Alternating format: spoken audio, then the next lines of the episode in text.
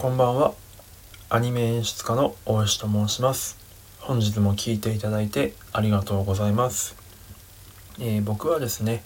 普段アニメの演出をしてるんですけれども、まあ、その演出に至るまでにですねいろんな職種そのアニメーション業界の中でいろんな職種を経験してきましてっていうのはあのアニメーションの制作工程ってですね、まあ、今日のあの話のメインの一つでもあるんですけれども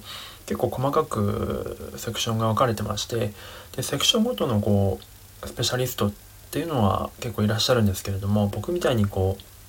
ういろんな複数のセクションをこう横断するような感じでつまみ食いしてるような人間ってなかなか珍しくてですね。まあでもそういった意味でこうアニメーションの全体像みたいなのはその広川作やってきた分なんとなく他の方たちよりはあの分かってる部分も実はあったりしてですねそういあのそういったあの視点でですねこのラジオは、えーと、一般の方ですとか、まあ、これからアニメ業界を目指したいとかアニメ業界に興味のある方に対して、まあ、アニメーションの制作現場とか制作現場で働いてる人たちのことをこう分かりやすくご紹介できたらなと思ってこのラジオはやらさせていただいています。で、えー、今日は2020年の4月18日に収録してるんですけれども、えー、放送内容はですね、えー、以前ちょっとだいぶ時間経っちゃったんですけどあの以前そのアニメーションの制作工程って大きく3つに分かれてますよって話を、えー、実は放送させていただいててでそのうちの3つのうちの2つをですね以前は、え放送させてもらってたのでちょっと時間空いたんですが今日はその3つ目最後の1つを、えーと、ご紹介したいなと思っています。で、えー、まあ、改めて、えーと、アニメーションの制作工程の、え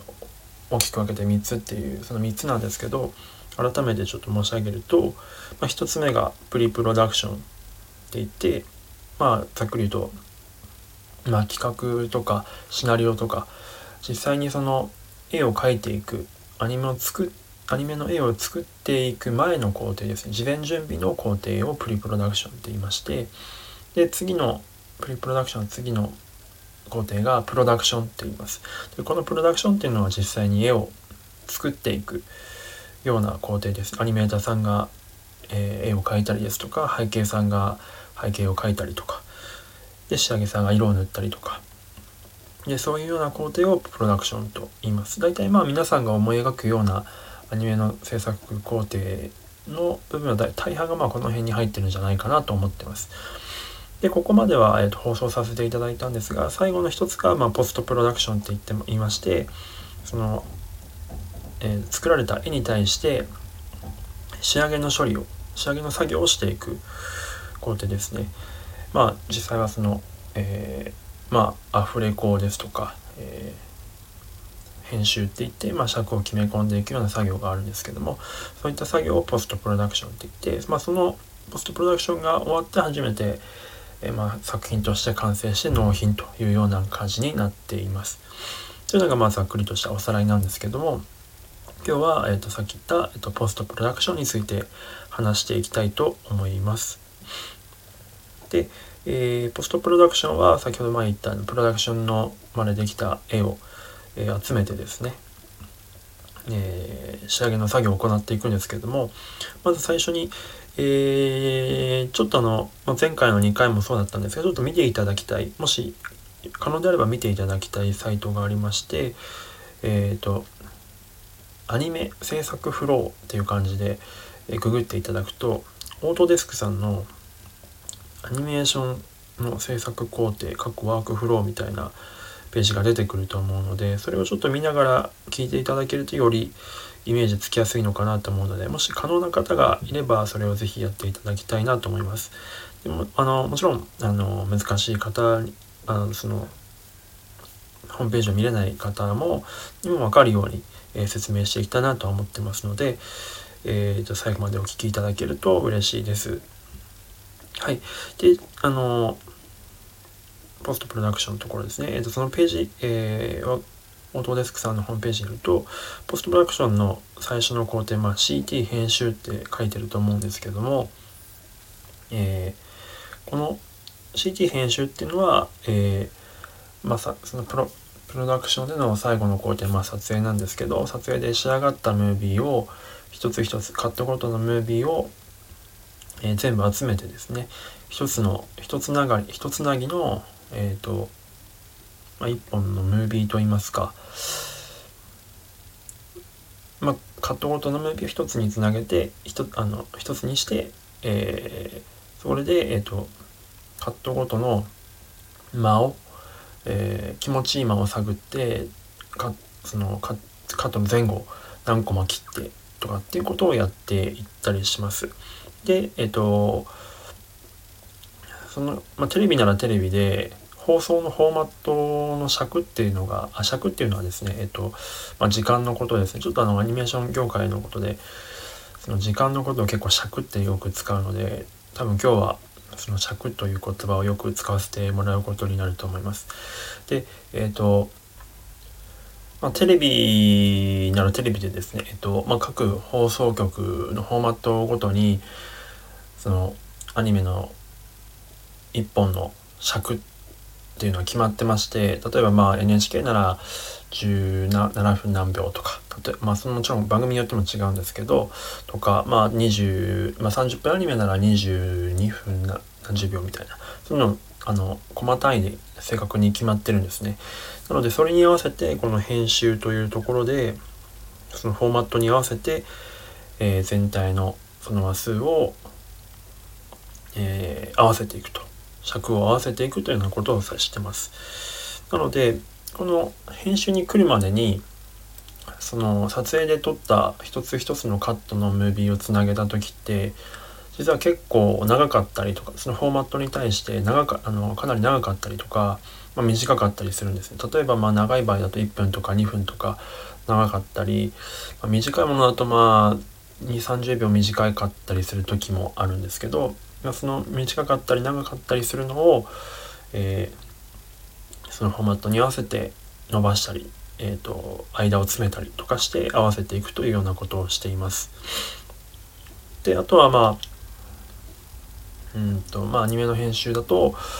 まあ、カットの前後をこうハサミ入れたりとか、えー、カットの順番を入れ替えたりとかっていうようなこともしますね。で実写の編集とちょっと違うのがあの実写の編集っていうのは、えー、一つのカットを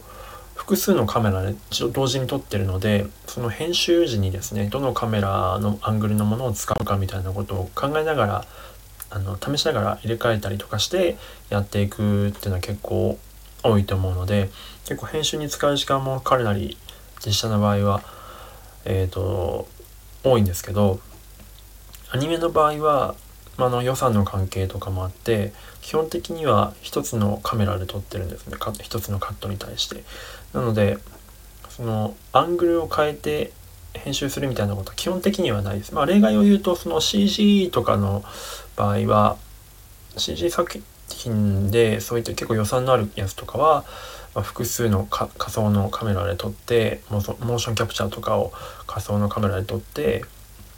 でえー、まあ、それでカットそのどのアングルをやっていくみたいなことをやったりはしたりとかしてますけど、まあ、基本的な 2D の作画のアニメはそういったことは基本的にはないですね。一つのカメラでやってます。でまあやることはさっき言ったみたいにこのカットの順番入れ替えたり、えーまあ、前カットの前後を何コマずつ切ったりみたいな感じであとは何コマ伸ばしたりあとはカットの真ん中部分とかをこの透明の部分この表情のこのキャラのこのいい顔の部分をちょっと伸ばそうとかっていうことをやったりとかしていきます。なので多分同じ編集さんでも実写の編集さんと、えー、アニメの編集さんでは求められることが違うので多分仮にそのアニメの編集さんが実写の編集やると結構大変でしょうしまあ、実写の編集さんがアニメやった場合、まあ、僕もあの実写の編集さんにアニメの編集やお願いしたこともあるので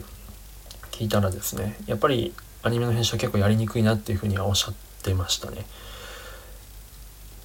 難しいと言ってました。なのでまあ結構そういった意味で同じ編集でも、えー、結構違うっていうところが面白かったりします。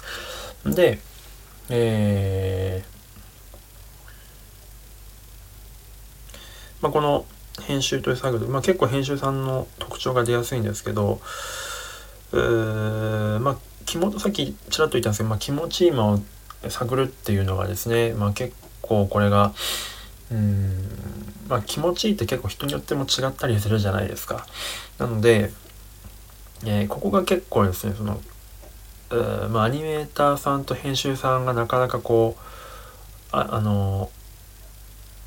何て言うんですかねうまいことこう マッチングしないというか編集さんはまあその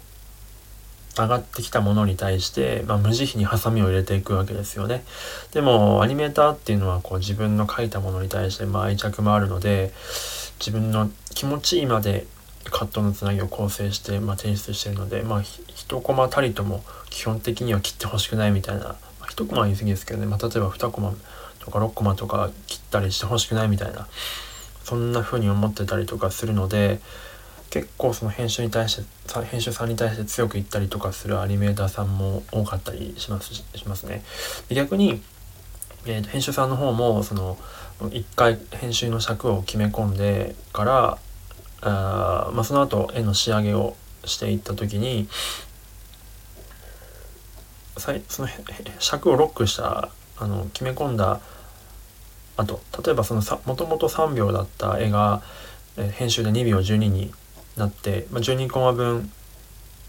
使わない絵があるんですけど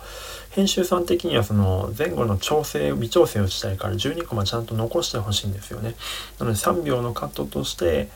上げてきてほしいんですけどアニメーターさんはその2秒12になったら2秒12コマ分の絵しか描きたくないんで絵を3秒あったものを2秒12コマに詰めてきちゃったりとかする場合があるんですよ。それでそういうものが上がってきたら編集さんはなんでだよみたいな感じになったりとかしてこうその辺がね結構難しいなと思いながらあと演出は結構間に立ったりとかするのでまあまあまあまあみたいなことをやったりとかしたりしてます。で、まあ、ちょっとすみません余談だったんですけど、まあ、そこで編集でですね、えっとまあ、尺を決め込むんですね。でそこでまあフィルムっていうのが1本大体、えー、どういうものになるかっていうのがそこで決まると。でそうなった後に、えーと、ルートが2つに分かれるんですね。でこの、えーと、見ていただいているワークフローズでは、えー式編集の下にアフレコダビング音響ってあるんですけどさっきまあ僕が言ったみたいに基本的にはここから編集から旦2つに分かれるんですね。一つはアフレコっていうルートと一つはま音響効果っていうルートなんですけど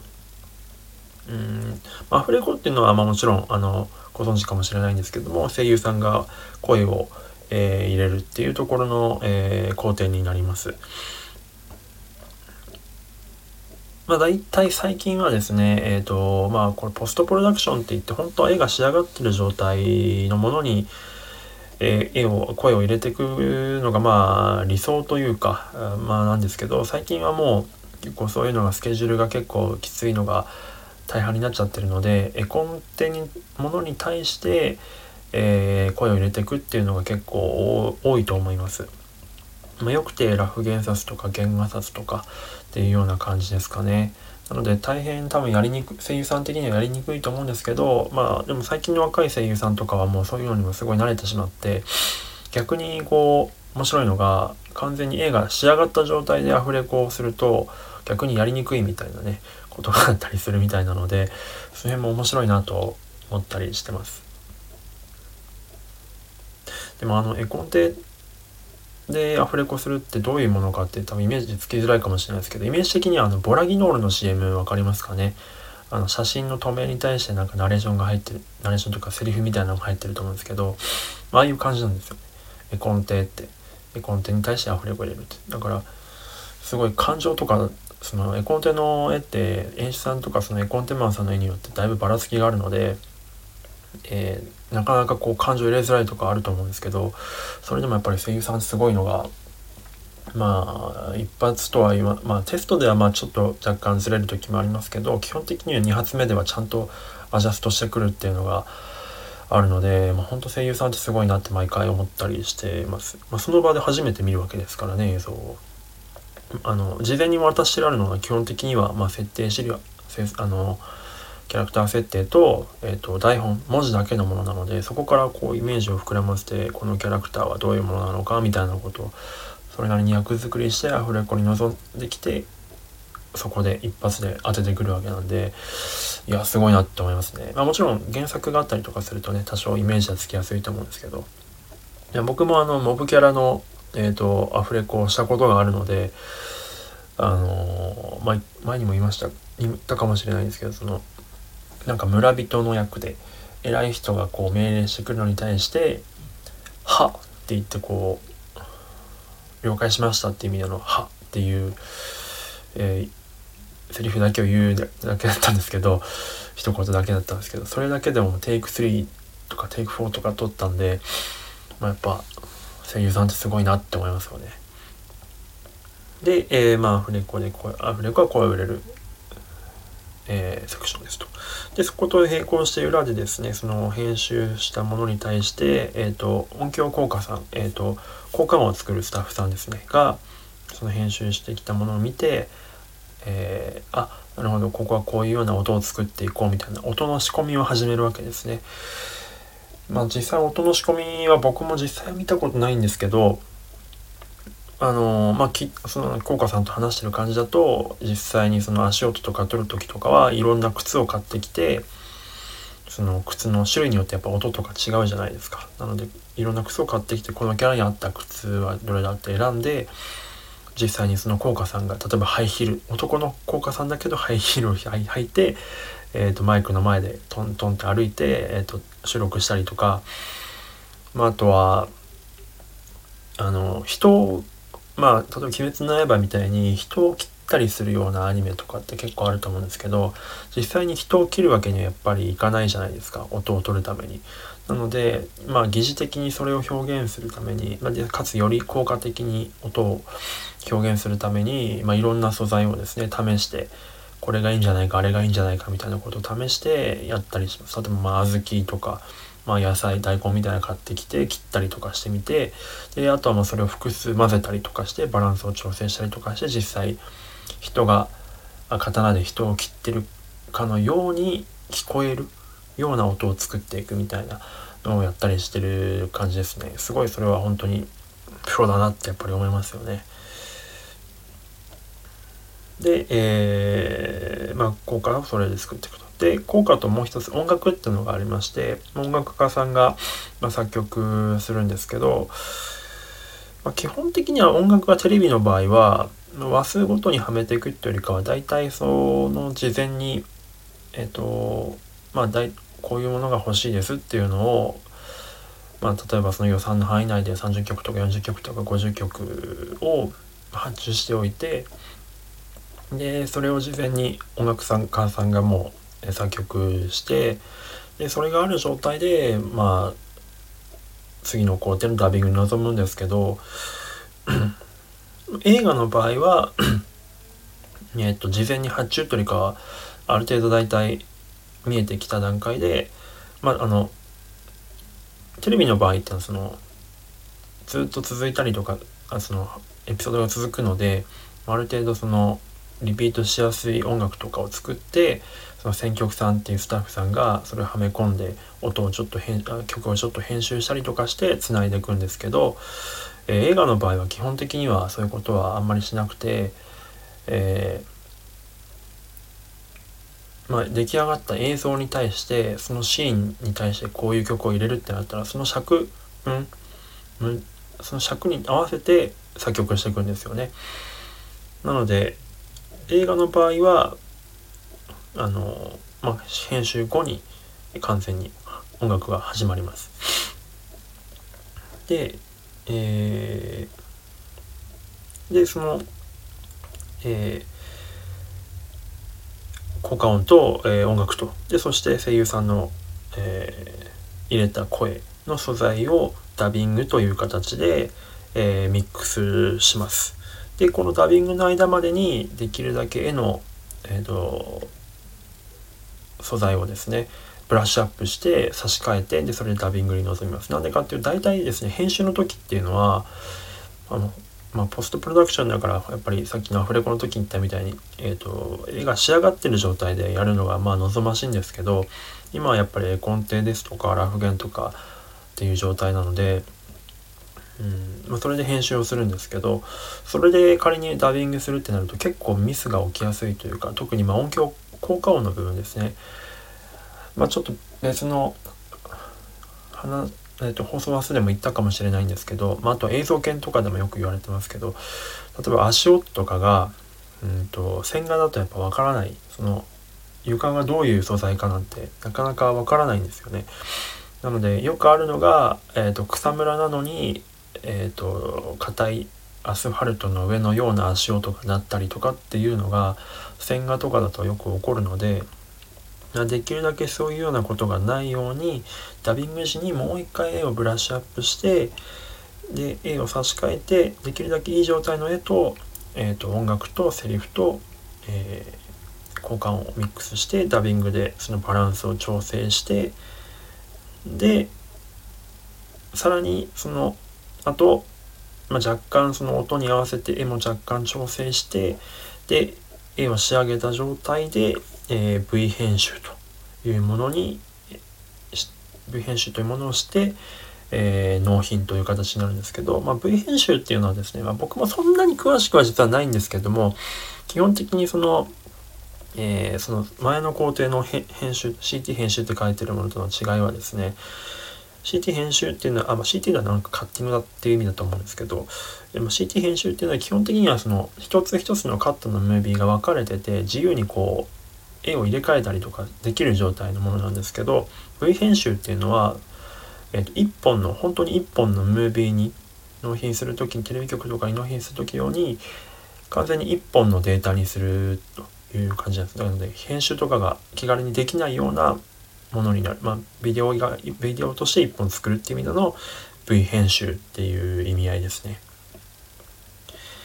でそれをして、えーと原版というものを作テープを作って、えー、テレビ局に納品するっていうような、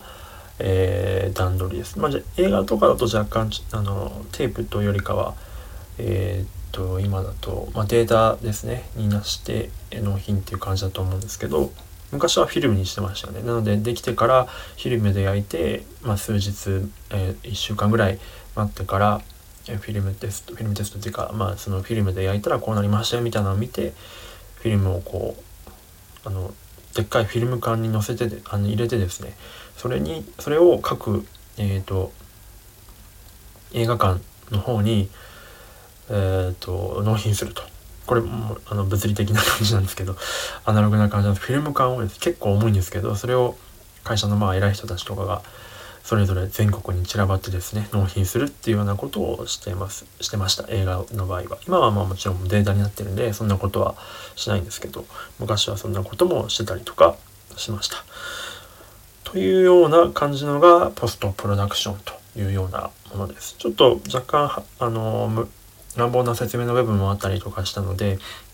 その辺はちょっと後日また各工程ごとについてピックアップして話していきたいと思うので、まあ、その辺でちょっと補足したいして、えー、させていただきたいなと思います。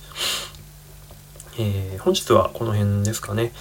えー、まあ、また今の今回の放送の中で、えっ、ー、と、わからないこととか